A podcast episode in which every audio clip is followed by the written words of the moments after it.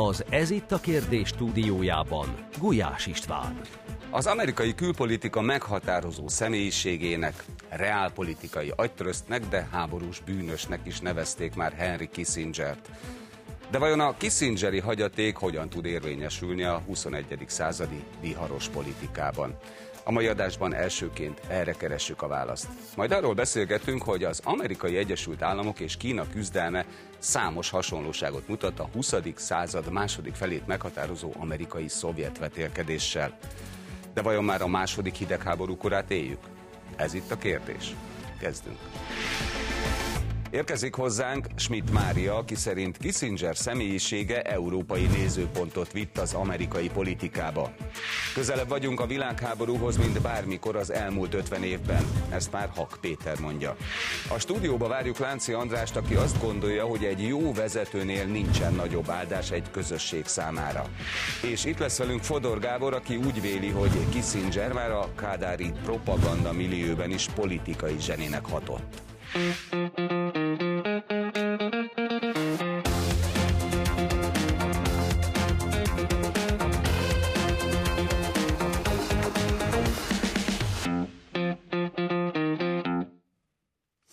estét kívánok, üdvözlöm a nézőket, és köszöntöm stúdiónk vendégeit, szervusztok. Köszönöm, hogy itt vagytok. Mária, visszatértél végre, úgyhogy ez külön öröm. Köszönöm. Pontosan száz és fél éves korában meghalt Henry Kissinger, aki egy hihetetlen nagy politikai, külpolitikai életművet hagyott maga után. Pro és kontra azonnal megjelentek a pozitív és negatív kommentek a halála kapcsán. Szerintetek ugye a két leggyakoribb fogalom ezekben a kommentekben egyébként az volt, hogy háborús bűnös az egyik oldalon, a másik oldalon pedig, hogy egy külpolitikai zseni. Szerintetek Henry Kissinger háborús bűnös volt, vagy pedig egy reneszánsz államférfi a 20. században, egy Niccolo Machiavelli? Mária.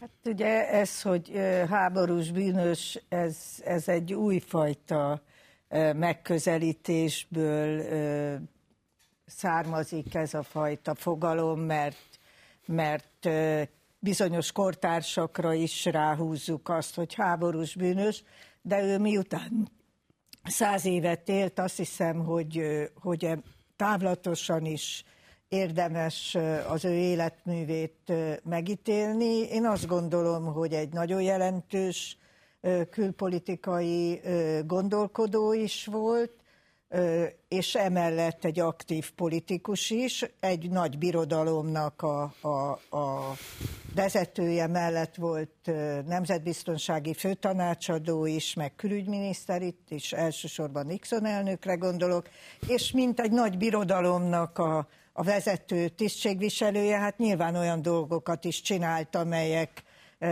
hát kritikai megközelítést vonnak maguk után, itt főleg amikor táborús bűnösnek kiáltják ki, akire a csilei dolgokra gondolnak, és arra az Allende megbuktatását célzó amerikai mahinációkra, amelyből egyébként számtalan volt az Egyesült Államok történetében, meg a világpolitikában nem egy ismeretlen jelenség.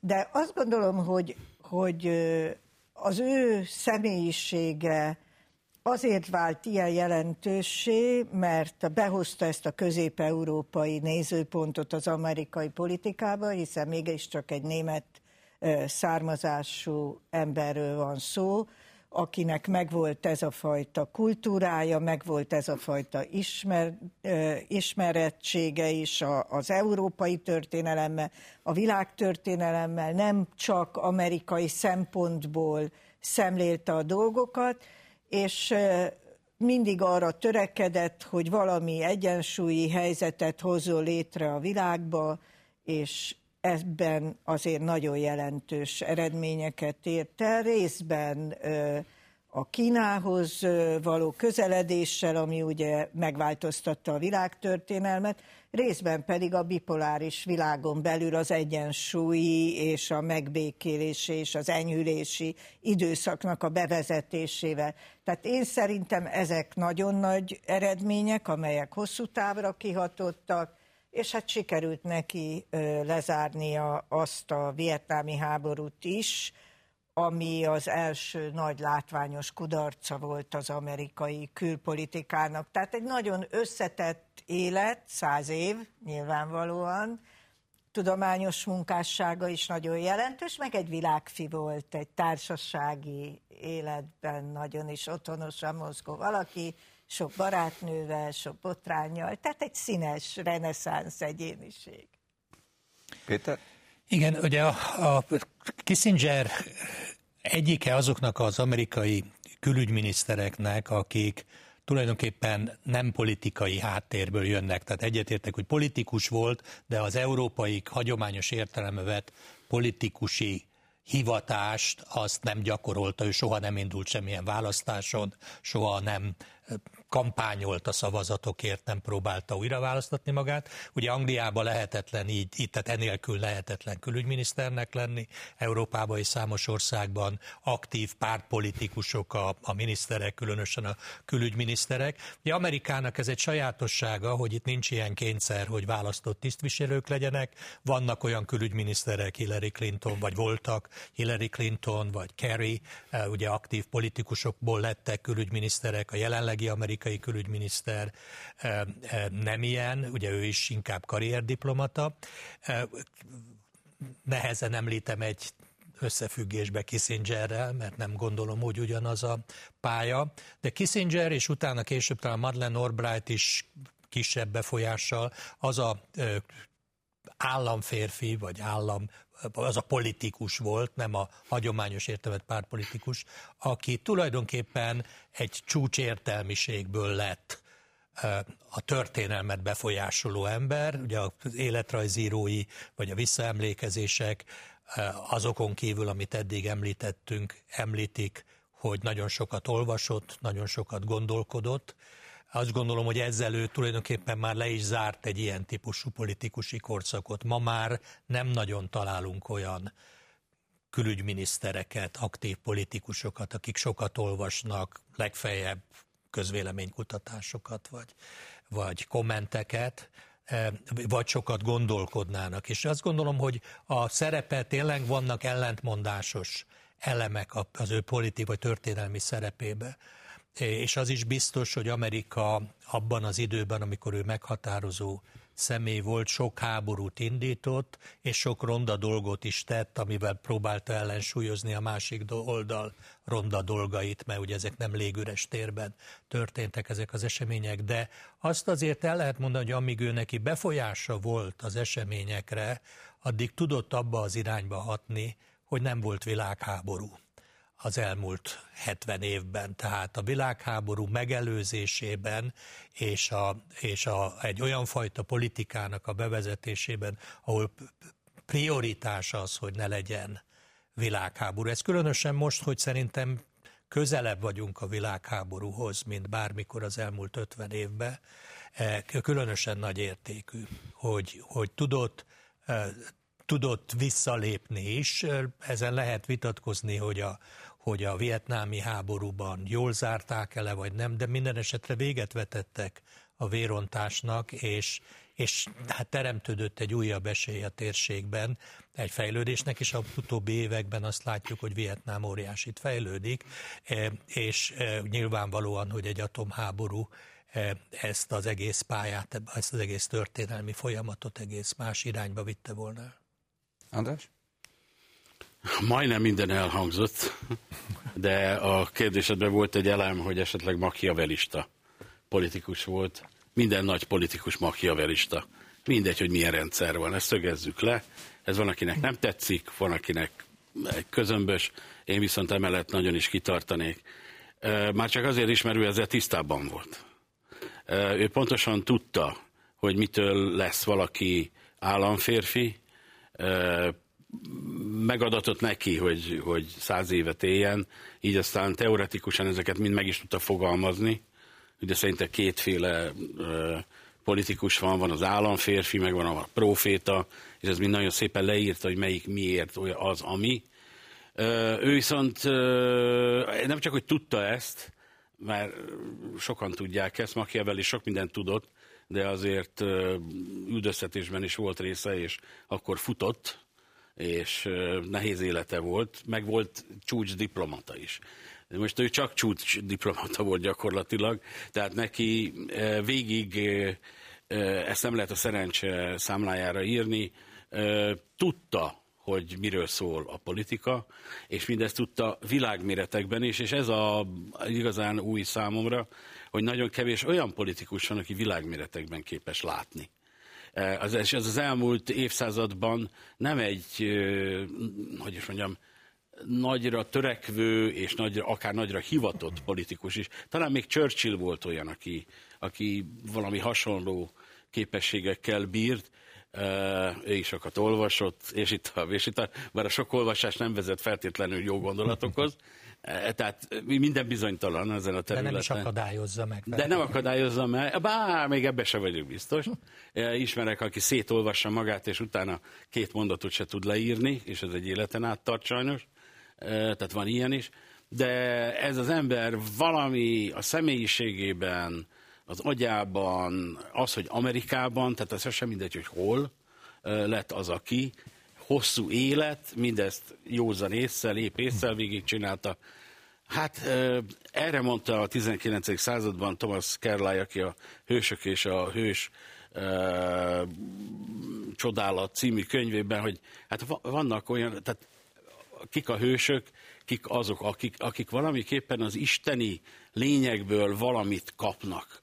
És most az az igazság, hogy egy ilyen ember életútját végignézve meg, amit csinál, ahogy gondolkozott, hát valahogy ott van ez az isteniségnek a, a, a lehellete, az újja, vagy valami, ami túlmutat itt a sok szociológiai és egyéb leíráson, megmagyarázhatatlan. Máriának tetszeni fog. Ez olyan, mint futballban a Messi.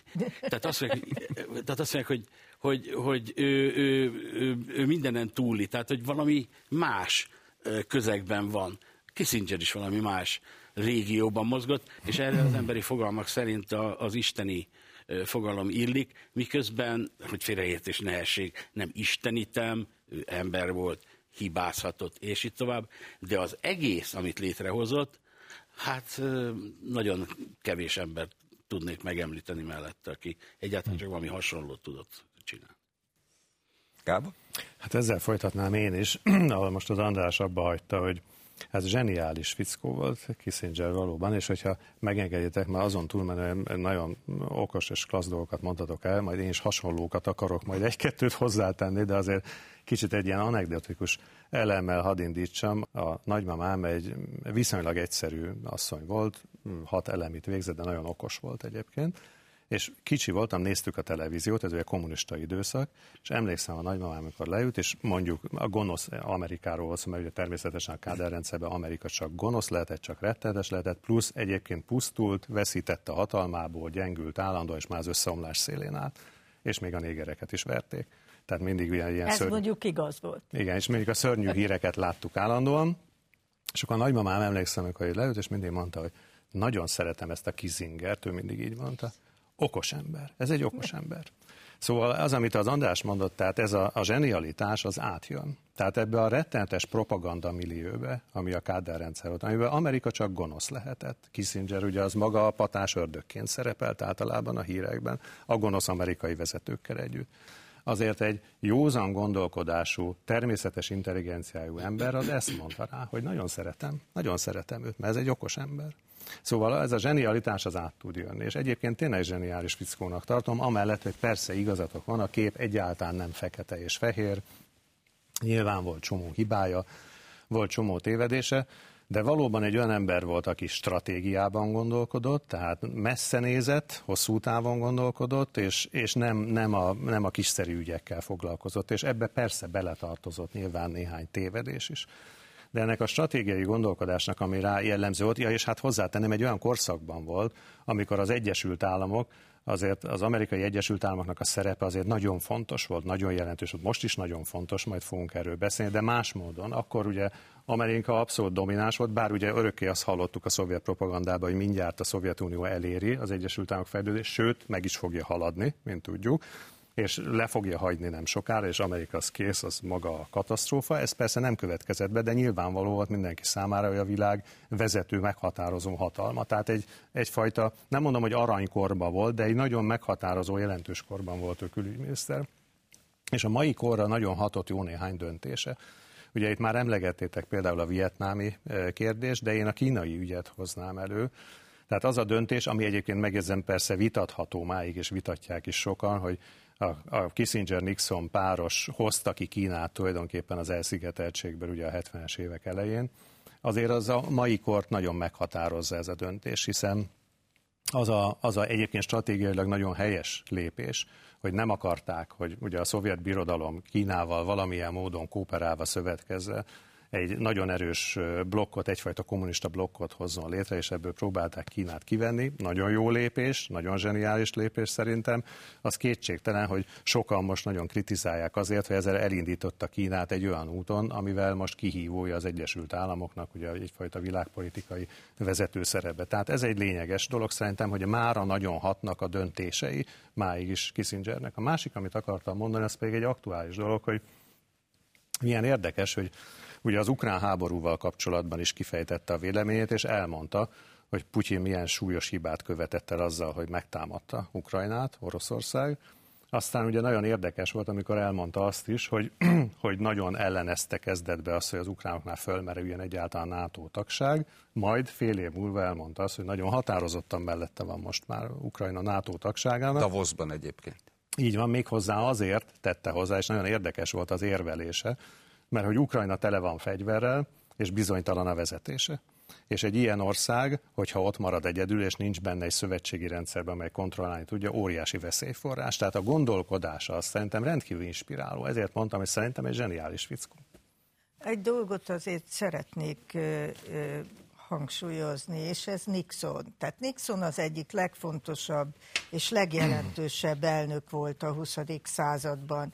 És maga az, hogy ezt a politikától ö, elég messze álló ö, fiatal embert kérte föl nemzetbiztonsági főtanácsadónak, és aztán Sőt, még tőle is messze állt, bocsánat, tőle, nem is voltak persze, jóba. Nem Minden. is voltak jóba, tehát meglátott benne valamit, és ezt tudta használni. Na most persze, hát Kissinger túlélte, politikailag is túlélte Nixont, aki belebukott ebbe a jelentéktelen Watergate ügybe, de meg különben is túlélte, emiatt sokan ezt az egész kínai nyitást Kissingernek tulajdonítják, de hát ezt el kell mondani, hogy ennek az egésznek az ötlete Adenauer kancellártól jött, mert amikor az Adenauer az élete utolsó hónapjaiban már nem volt kancellár, és a Nixon egy európai körutat tett, és fölkereste az Adenauert, az Adenauer mondta neki, hogy csak úgy tudja legyőzni a Szovjetuniót, ha megtalálja az utat Kína felé, és Kínát át tudja hozni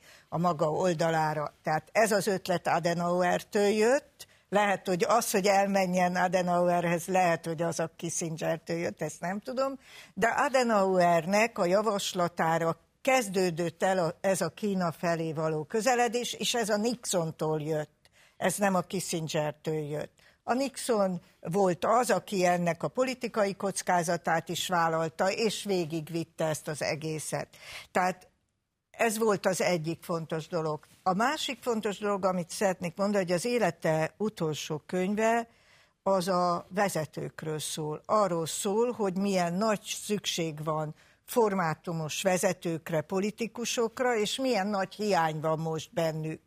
És ez is ennek a hosszú élettapasztalatnak a, a, az egyik következménye valószínűleg, amit leszűrt, hogy nem fog menni az, anélkül, hogy legyenek megfelelően karizmatikus, megfelelő elhivatottságú vezetők, hiszen az egész nyugati világ beleszürkül ezekbe a megjegyezhetetlen figurákba, akik a különböző országok élén állnak.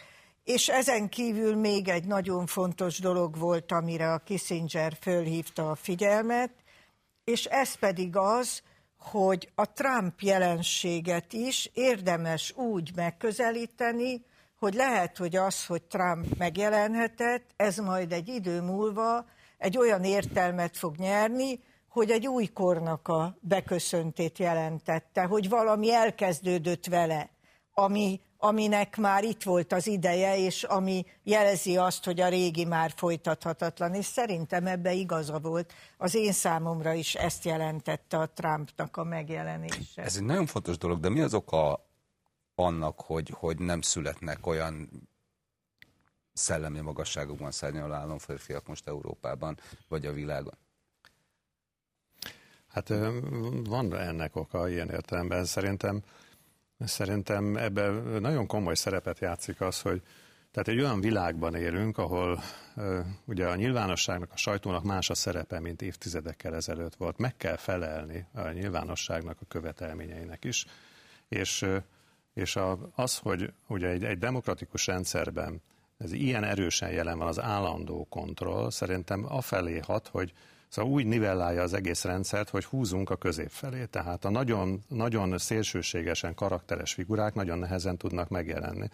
Tehát ez általános tapasztalat, ugye, ha már a, ugye itt az Egyesült Államokról beszélünk, egyébként megjegyzem Magyarországon is, tehát más országokban is, a különböző testületi választásoknál például sokkal szívesebben választják a kevésbé karakteres embereket, kevésbé karakteres figurákat, mert azt gondolják, hogy az jobban megfelel az általános igénynek, illetve jobban meg tudnak egyezni benne. Ez ugye az a tantestület szindróma, tudjátok, hogy miért lesz a torna tanár igazgató.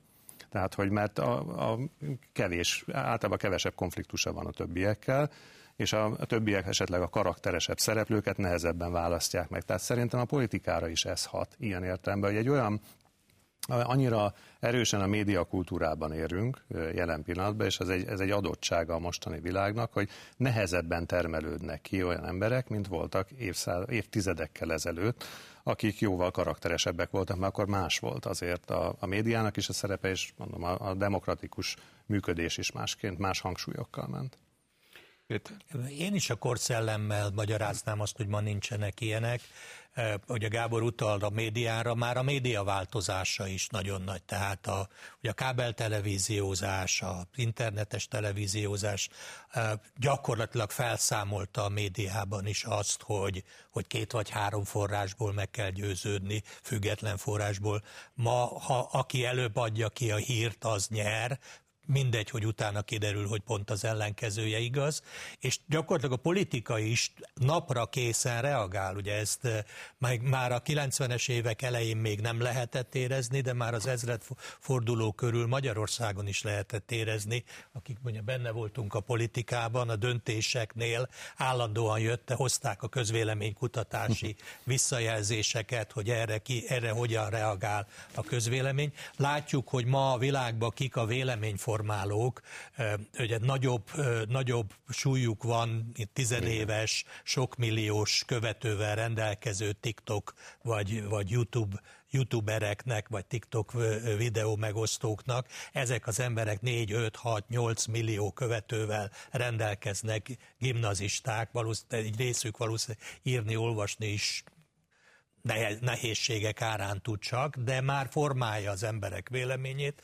E, ugye ismerjük azt a törvényt, hogy az ember minél kevesebbet tud valamiről, annál határozottabb a véleménye róla, és ugye ez, ezek a vélemény diktátumok működnek, és a politikusok egyszerűen kénytelenek kénytelenek elszakadni a valóságtól, és ehhez a virtuális közvéleményhez igazodni. Ugye azért Kissinger korában voltak a politikai döntéseknek kifutásai, tehát négy év múlva, öt év múlva a választásokon méretett meg egy döntésnek a következménye.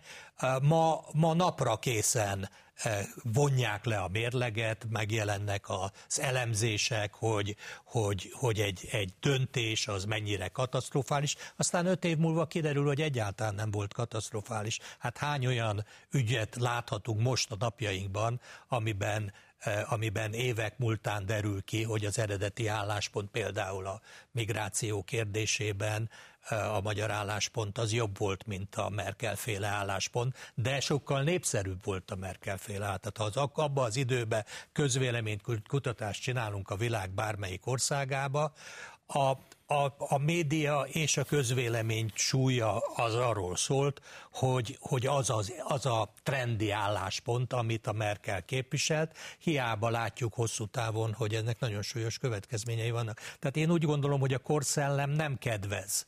Én, nem, én ezt nem gondolom. Nem gondolom, hogy így van. Ha Merkel kimert volna állni, akkor lehet, hogy lett volna támogatottsága annak az álláspontnak is, hogy nem kell ide ellenőrizetlenül beengedni az lehet, embereket. Lehet, hogy Merkel tényleg úgy gondolta, hogy ez jó. Én most nem tudom, csak azt mondom, Igen. lehet, hogy ő így gondolta, én e- ebben nem látok bele. Én csak azt mondom, hogy ha az ember képvisel egy álláspontot, akkor az a feladata, mint politikusnak, ha van meggyőződése, hogy megnyerje a támogatást hozzá. És én épp azt látom, hogy a politikusok azért jelentéktelenek, mert nem akarják, nincs meggyőződésük, és nem akarják semmiről az embereket meggyőzni. Tehát, hogyha most megnézem, hogy milyen politikusok vannak mondjuk a Európába, hát csereszabatos mindegyik. Hát egyszerűen megjegyezhetetlen, értelmezhetetlen. Soha nincs egy állításuk, soha nincs egy semmi. Én nem hiszem, de hogy... nem ha... azt nézik ők, hogy mi, a, mi éppen a pillanatnyi Igen, közhangulat, de, és de azt hát, képviselik. De hát ez tehát már... pont a vezetői, tehát nem a, politi, tehát a politikai vezetői eh, karizmák hiányoznak. Tehát de... azok, akiknek lenne Na de ez víziójuk. nem véletlen, és én nem lennék ennyire belátó, vagy ennyire puha. Tehát az, hogy a korszellem, vagy a média, ennél sokkal súlyosabb probléma és a Mária még hozzátett egyet, ez egy, a demokráciának egyik problémája, ez az ókortól kezdve világos volt. Igen. Az a helyzet, hogy a demokrácia, a demokrácia egyik legnehezebben tudja kitermelni a saját vezetőit. Ez már akkor is, ez, vezető nélkül pedig nincs semmi, és akkor már Kissingernél tartunk, ebben az említett könyvben egyébként, ha semmi más senki nem olvas el Kissingertől, csak ez a legutóbb magyarul is megjelent könyve az államvezetésről, annak a bevezetője az a 8-10 oldal. El kell olvasni, és világos, hogy ő mit beszélt, és ennél tömörebben nehéz lenne, eh, tehát tananyagként lehet használni. Tehát itt a demokráciáról van szó, hogy ez alkalmas-e, hogy régen könnyebb volt-e. Mark Twainnek volt egy kis elbeszélése, hogyan nem lettem kormányzó. És ott le van írva, hogy a sajtó reggel azt írta rólam, hogy, hogy loptam, a másnap azt írják, hogy nem tudom, mit csináltam, negyedére. Hát a tizedik nap úgy döntöttem, hogy én feladom ezt az egész kormányzóságért való ö, pályázatomat, és kilépek. Tehát ez végig ott van, hogy tönkreteszi az egyén, ez az egyik része. A másik, pedig, hogy olyan bizalmatlanok lettünk az emberi természettel szemben itt nyugaton, hogy mindent ledarálunk ebben. Mindent. Tehát azt is, hogy legyen vezető, és hogy a vezető e, az nehogy már ne valami intézmény legyen, meg ne az alkotmány, meg a nem tudom milyen, ennek az összjátéka, és vezető nélkül is tulajdonképpen el vagyunk. Aki valaha is vezetett, akár csak egy műhelyt is, az pontosan tudja, hogy a vezetésre mennyire szükség van, és a jó vezetőnél nincs nagyobb áldás itt közösség számára. És e, ez, erről szól ez a Kissinger történet is, és minden vezetői történet erről szól, mert olyan az egész kóceráj, amilyen a vezetője. Ez az igazság. És Kissinger átlátta, hogy ez nem személyfüggő, már abban az értem, hogy én Kissinger, hanem az, hogy, hogy jó vezetőre szükség van, mert ő tudja a múltból a jövőbe vezetni az emberek. Mert állandóan ez van. Minden pillanatban valamit csinálni kell. De hogy nincs ezzel egyedül, tele van az egész irodalom az ilyen típusú szövegekkel. Tony Blairnek volt egy egy, egy, egy közvetlen segítője, egy, egy Powell nevű ember, aki, aki megírta hogy az új Machiavellit, és leírta Tony Blair alatti három-négy évet, amit ott leszolgált.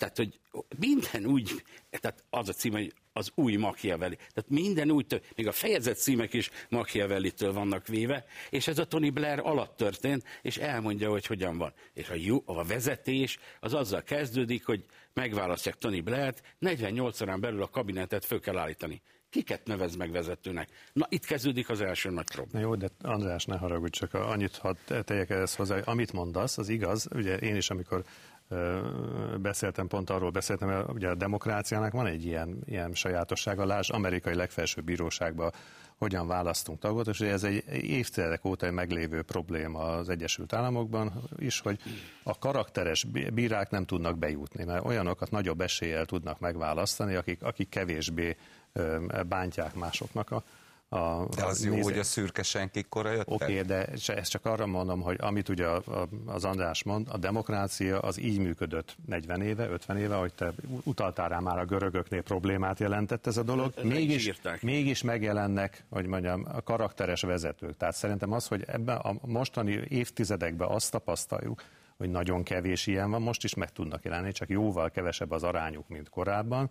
Azt szerintem az döntően annak köszönhető, ugye én mondom ezt, aki a másik oldalról is láttam ezt a történetet, tehát láttam a politikán belülről, Tudom, hogy ugye ez egy olyan műfaj, ahol, ahol meg kell felelni állandóan a napi elvárásoknak, és ez rettenetes erővel van, sokkal jobban jelen van. Tehát Magyarországon is érezzük azt, hogy most sokkal jobban jelen van, mint 90-ben jelen volt. Tehát szerintem ez rossz irányba viszi a folyamatokat abba az irányba, amiről itt beszéltünk, hogy a személyiség az, az óhatatlanul, és egy, tehát levagdossák a személyiségnek a szárnyait ilyen értelemben. De nem gondoljátok, hogy ez a tekintélyvesztéssel függ össze, hogy egyszerűen minden tekintély meg lett szüntetve. Nincs tekintély, senkire nem nézünk fel. De ez miért legyen valaki Igen. politikus, ha egyébként nem becsülik, nem néznek Igen. fel rá, reggeltől estig támadják, állandóan a zsebébe kotorásznak, állandóan a hálószobájának az ajtaját rángatják.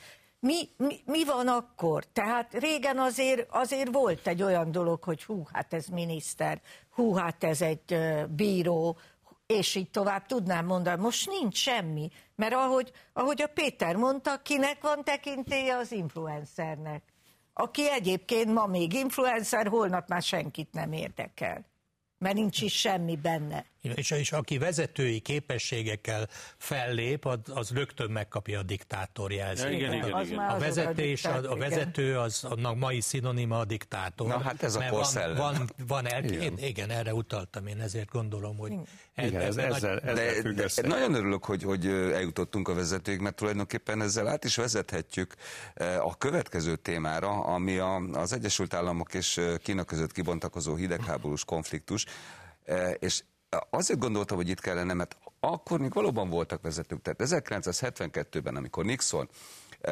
Kissinger, Chu Enlai és Mao Zedong, nagyon fontos, leülnek, akkor megnyitnak egy olyan kaput, ami egy komilfóvá teszi Kínát a szabad világ számára, meg egy olyan utódlási lehetőséget, aminek a következménye Mao Zedong lett, aki aztán elindítja. Teng Xiaoping. Bocsa, bocsánat, Teng Xiaoping, e, igen, Mao Zedong az 76-ban meghal, 78-ban elindul egy olyan gazdasági reform, amely, amely tulajdonképpen lehetővé teszi Kína számára, hogy az államszocializmusból át szépen lassan a 90-es évekre átlépjen az államkapitalizmus rendszerébe. De hogy visszacsatoljam a vezetőhöz, tehát Kína is elindult egy olyan úton, egyrészt Mao Zedong is azért, azért hosszú-hosszú évtizedeken keresztül egy személyi vezető volt, a Teng Xiaoping is, aztán megpróbáltak egy olyan dolgot elkezdeni, hogy a pártfőtitkároknak az újraválasztását korlátozták,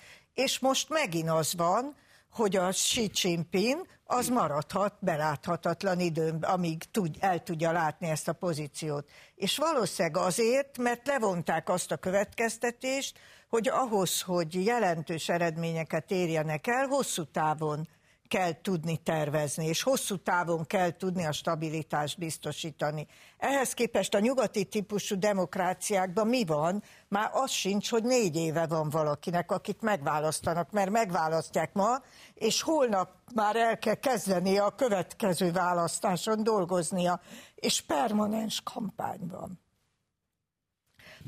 és ez nem engedi azt, hogy hosszú távú vagy középtávú gondolatai vagy tervei legyenek. Ez a, hogy, hogy félre ne, ért, ne legyen félreértés. Én, tehát a, a, a demokrácia valamire jó, de nem jó mindenre. Tehát állandóan azt mondani, hogy mert ez nem demokratikus, meg ez így, meg úgy, mindenre ráönteni ezt a demokratikus szózt, tehát hogy a demokrácia szóból is egy ideológiát csinálni, az egy teljes tévedés. Tehát az, az a legnagyobb tévedés, hogy a népuralom az azt jelenti, hogy a vezetők azok azok olyan esetlegesek, azok olyan szerencsétlen figurák, azok olyan valahogy ide verődtek, nem tudom én micsoda. Ez egy teljes tévedés. Tehát a, a, a, a, a, főként egy államról beszélünk, nem beszélve egy akkora országról, mint az Egyesült Államok, még mindig kicincseném maradva, miközben ő elnök nem volt, tehát azért, tehát nehogy milyen, tehát azért ez egy érdekes dolog, hogy, hogy beszéltünk Nixonról, meg másokról, de ő nem volt elnök, tehát a végső felelősség nem az ővé volt soha, de most ez csak zárja, tehát a demokrácia jó valamire, jó arra, hogy valóban hogy a többséget lássuk, meg nem tudom én micsoda, de hogy minden morális és gazdasági és társadalmi és kulturális kérdésben demokratikus ö, szempontokat nézegessünk, és a gyengébb az mindig azt mondja, de hát ez nem demokratikus, ami most zajlik egy adott helyzetben, ez, ez egy teljes tévedés, egy, egy félreértése mindennek. És e, e, e, ha, ha a nyugatnak vannak problémái, jó ideje vannak, akkor ez biztos, hogy közéjük tartozik. Az amerikai politika tudomány irodalom már a 19-20. század fordulója alján, hát ezzel foglalkoztak. Hogy lesz itt vezető? Az egyetem termeli ki a, a, a, politikai vezetőt? Aztán láttuk, hogy, hogy vannak diploma, diploma nélküli kormányfők is, mint Angliában. És itt, tehát, hogy, hogy, hogy honnan kerülnek ki? Nem természetes módon, nem az arisztokrácia, hiszen azt is felszámoltuk, az arisztokrácia nem termel ki. A király ugyan megvan, de hát inkább a királyi családok botrányai, vagy nem botrányaival, vagy semmit nem tudunk róluk, miközben szimbolikusan és akár effektíve is nagyon nagy ereje van, összetartó ereje, akár egy királyi családnak is. Csak azt akarom mondani, hogy, hogy téved, tévedünk akkor, ha azt hiszük, hogy az intézményeink mindent megoldanak. Az intézményeket emberek működtetik, emberek vezetik, ráadásul embereket vezetnek, tehát itt, itt, itt az alap probléma az mindig a, a, a vezető és a, a beosztottnak, vagy alávetetnek, kinek hogy tetszik a, a viszonya. Én azért visszakanyarodnék, hogyha megengeditek a, az István felvetethez, ugye itt a a Kína-Amerika problémához, eh, nevezetesen ahhoz, hogy most ez hidegháború-e vagy sem, ami kibontakozik a szemünk előtt, és hát ugye ez szorosan Egyébként kapcsolódik. vezetői probléma is. Az is, az is meg Kissinger is. Kissinger, tehát mindenhez kapcsolódik, amiről most ugye beszélünk. Szóval eh, én ezt azért túlzásnak érzem most ezt hidegháborúnak nevezni, ami van Kína és az Egyesült Államok között. Lehet, hogy azzá fajulhat, de azért más. Hát azért emlékszünk rá, hogy mi volt a hidegháború, vagy megint mondjak nektek személyes vagy anekdotikus élményt. Ugye én amikor katona voltam 81-82-ben, akkor akkor például mi Zalaegerszeg, ami egy úgynevezett első lépcsős laktanya volt, ahol mi katonák voltunk, az azt jelentette, hogy ha harci helyzet van, mi vagyunk a frontvonalban, tehát mi támadunk először soha, soha egyetlen egy alkalommal, ugye béketábor úgy az hívták. olaszok voltak az ellenségek. Igen, a csodálatos, olasz egyévadász. A csodálatos béketábor, amelyiknek ugye az volt a szöveg, ugye az volt leönt vállandó, az volt a fő hazugság, hogy mi védjük a békét, meg ezt védjük, azt védjük. Soha egyetlen egy gyakorlatunk nem volt. Én mindenféle hadgyakorlaton részt vettem, orosz katonákkal is voltam közös gyakorlaton mindenhol. Soha egy olyan gyakorlat nem volt, ahol azt gyakorultok volna, hogy Magyarországot meg kell védeni. Minden úgy kezdődött, hogy osztrák hegyi, vad, hegyi vadászok betörtek hazánk területére, mi ellencsapást mérünk rájuk, és a póvölgyéig elvonulunk. Tehát, hogy mi állandóan azt gyakoroltuk, hogy hogyan foglaljuk el a másikat. Na most ezt csak azért mondom például, hogy ez volt a hidegháború, tehát, hogy azért nem ez a helyzet, hogy Kínában gyakorlatoznak a fiatalok, hogy hogyan foglalják el az Egyesült Államokat rakétákkal, meg, meg fegyverekkel. Tajvan. Hát azért, azért az abban más. gyakorlatoznak, hogy hogy verik vissza az, az Egyesült Államok. A Tajvan, Tajvan, ügy, Tajvan ügy más, na de az más. Tehát nem arról van szó, hogy harci helyzet van. Tehát a hidegháború idején ez más volt. Most van egy kereskedelmi háború a két ország között, és nagyon remélem, hogy Tajvan ügyében nem lesz ebből egyébként komoly háború, mert ugye a Tajvan pedig de a demokratikus. A Tajvan az a demokratikus Kína egyébként. Na és ha már a demokráciát az András felhozta, azért miközben ugye látjuk ezt a kereskedelmi rivalizációt, hozzáállás, és én ezt természetesnek tartom, ha már ugye Kissingertől indítottunk, mert ha már kiszabadították a palacból a szellemet, Kína szellemét, akkor ez természetes, hogy a világ legnagyobb népességű, és ráadásul egy másfajta munkakultúrával, felkészültséggel rendelkező országok persze, hogy helyet követel magának a nagyhatalmak között, és ez így van rendjén. Tehát ez nem egy abszurd helyzet, azt gondolom. Meg kell találni a helyét neki is, mint a világhatalmak között. Na de az Egyesült Államok ugye továbbra is természetesen még gazdaságilag is őrzi a vezető szerepét, katonailag abszolút, tehát Kína az egyelőre nem lúg labdába mondjuk katonailag se az Egyesült Államok mellett, tehát ilyen értelemben Amerika dominanciája megvan, és ez jó is szerintem, többek között azért, mert az Egyesült Államok demokrácia, és ez egy lényeges különbség szerintem, nagyon lényeges és különbség. És akkor is igaz volt, amikor Koreát kinyitották? Abszolút. Oda ment egy amerikai hadihajó 1871-ben, koreaiak azt mondják, nem szeretnénk kereskedni veletek, amerikaiakkal. De nektek kereskedni kell velünk, mondták az amerikaiak. Nem, nem akarunk kereskedni. Erre az amerikai hajó bement, és egy háború keletkezett 71-ben. E, a teljes szuverenitását megsértette Koreának, az akkori 1871-ről beszélünk. Nem gyarmatosító ország Amerika, nem tudom én micsoda, de hát nem ezt csinálja azóta? Hát akkor most kanyaroljunk megint Kissingerhez Ez a vissza, probléma. és nézzük meg a, azt. Ő is ezt csinált, ezen nincs De ó, így van, pontosan. Tehát nézzük meg a, azért Persze, a nagy, a hát nagy tendenciákat. A... a nagy tendenciákat. Szerintem nekünk az a jó, mert tehát Nekünk az a jó, amíg mi olyan körülmények között élhetünk olyan világban, ahol a nyugati demokráciának az alapértékei, meg azok az alapértékek, ami nyugati kultúránkat, a keresztény, antik hagyományokra épülő egyet, kultúránkat befolyásolja, tudod? Az a jó szerintem. Tehát az nekünk nem lesz jó világ az a helyzet, amikor olyan viszonyok lesznek, mint amik mondjuk Kínában unalkodnak, Gábor. mert akkor ilyen tévéműsorban nem fogunk beszélgetni az a helyzet arról, hogy most Kínának milyen a Szerinted a hatalmi... az érdekli Kínát, hogy mi, miről beszélgetünk egy nem, Mari, nem azért mondom, nem ezért mondom, hanem azért, hogy, hogy nyilvánvaló, egy olyan országról beszélünk, ahol nincs szólásszabadság, ahol alapvető szabadságok, amik honnan, számunkra természetesek honnan, nincsenek de az a ezt, helyzet. Ezt sem tudom, hogy, hogy honnan tudjuk mi ezt eh, megállapítani. Hát, hogy, hogy tudjuk. A, mert onnan, ugye azokat a... Tehát, Még az internet nem, is be van tiltva. Tehát én nem tudok kínaiul, én nem ismerem az ottani kultúrát, én nem tudom, hogy ott mi a szokás, hogy szokták a véleménykülönbségeket kifejezésre juttatni. Tehát nem tudok róluk semmit. Azt tudom, hogy mit mondanak a nyugatiak róluk. De hát a nyugatiak a rólunk is annyi meg. mindent mondanak, ami nem úgy De van. a kínaiakat hallgass meg, hát könyveket de hát, írnak de hát erről. hát arról is írnak könyveket, meg azt is mondják, hogy nálunk sincs szólásszabadság. Na de az... És minden áldott nap megtapasztaljuk, hogy van. Oké, okay, de ezek a könyvek náluk jelennek, nálunk jelennek meg, és Kínában meg nem jelennek de meg olyan hon, könyvek, amik arról honnan, szólnak, hogy a pártfőtitkár. Hát honnan tudod. tudjuk? Hát pontosan Én nem tudod. róla semmit. Hát pontosan, az az ember, őszintén, aki ha ott élnék és ismerném őket, és lenne belső információm, akkor, akkor szabadabban nyilatkoznék róla.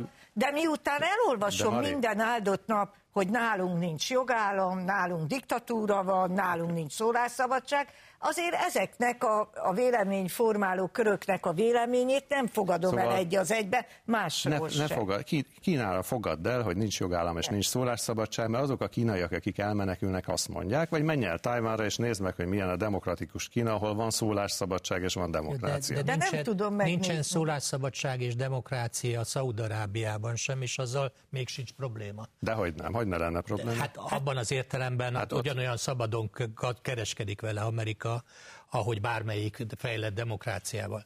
Algériában egyszer volt egy kísérlet, hogy legyen parlamenti választás. Az első fordulón megnyerték a szélsőséges iszlamisták, mindenki nyugaton nagy örömmel vette, hogy egy katonai diktatúra megakadályozza a továbblépést. Ugyanez Egyiptomba. Szóval ugye az a, az a én híve vagyok a demokráciának, nem arról beszélek, hogy jobbak a diktatúrák, de, e, de az, a, az a fajta demokrácia, ami Európában vagy Egyesült Államokban működik, az nem biztos, hogy mindenhol ugyanígy tudna működni. Tehát mondjuk én, én egyszerűen az fantáziám nem engedi meg, hogy elképzeljek e, egy svájci mintára működő Szaudarábiát vagy Egyiptomot, vagy akár Kínát, hogy minden részkérdésben népszavazást tart másfél milliárd ember, hogy, hogy ezeket meg lehet tenni. Egyszerűen vannak, vannak kultúrák, amiket máshogy működhetnek.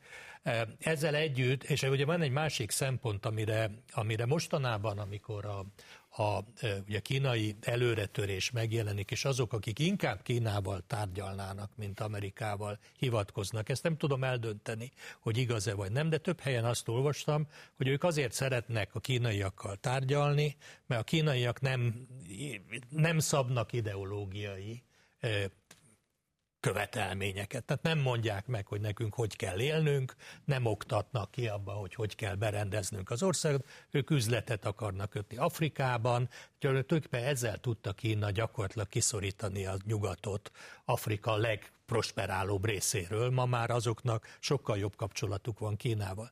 És ez az amerikaiakat érthető, érthetően zavarja, és itt ugye itt jön az a határ, hogy a gazdasági verseny mikor csap át katonai eh, konfliktusba. Ugye jelen pillanatban a nyugati világ számára három fontos hadszintér létezik, ugye Európa, Ukrajna, ami lehetett volna lokális probléma, de, de eh, ebben az USA és Európa nem volt érdekelve, hogy ez lokális probléma legyen, hanem próbálták globális problémába, ugye közel-kelet és a távol-kelet.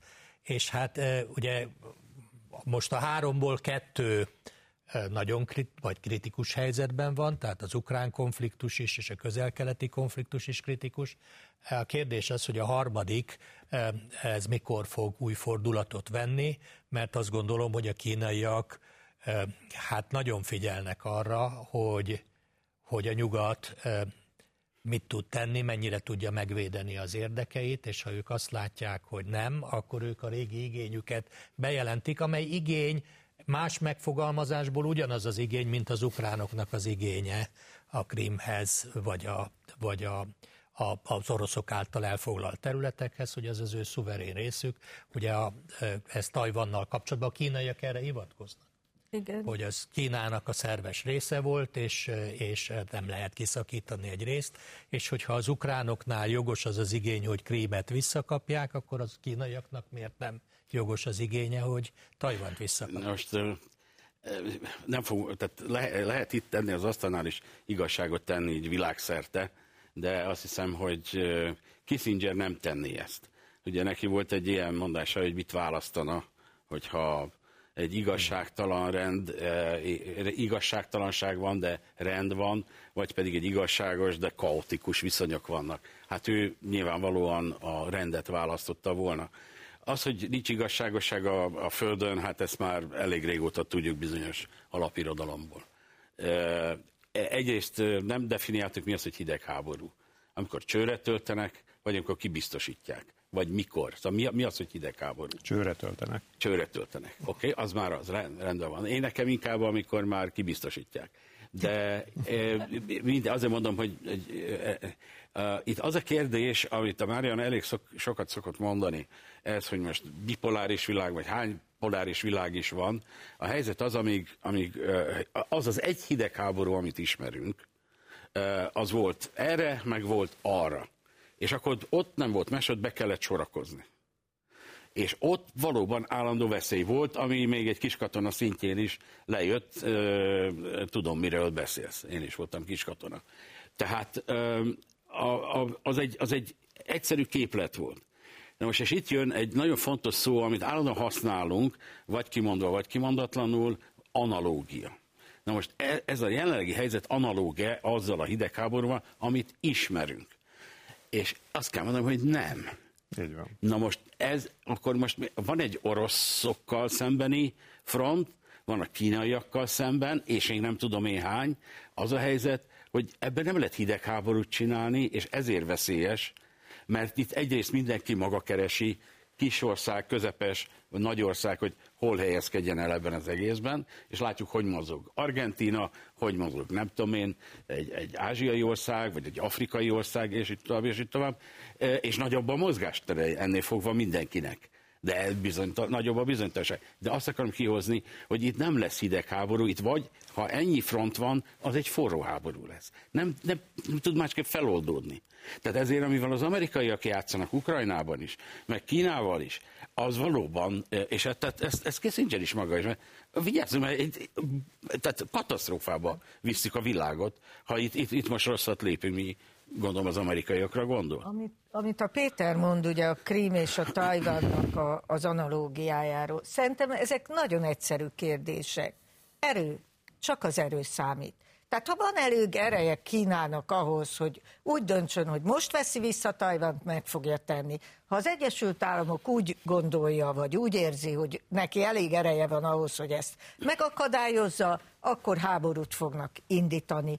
Ugyanez a helyzet a Krímmel. Hát Ukrajna vissza akarja venni a Krím félszigetet, és ehhez úgy látszik nincs elég ereje, és Oroszország pedig meg akarja tartani, és vissza akarja venni az orosz lakta területeket Ukrajna fennhatósággal, és úgy látszik, hogy van ereje hozzá, és ezt megteszi. Az amerikai Egyesült Államok úgy gondolta, hogy a nyugati világgal ezt meg tudja akadályozni, és most úgy néz ki, hogy talán mégse.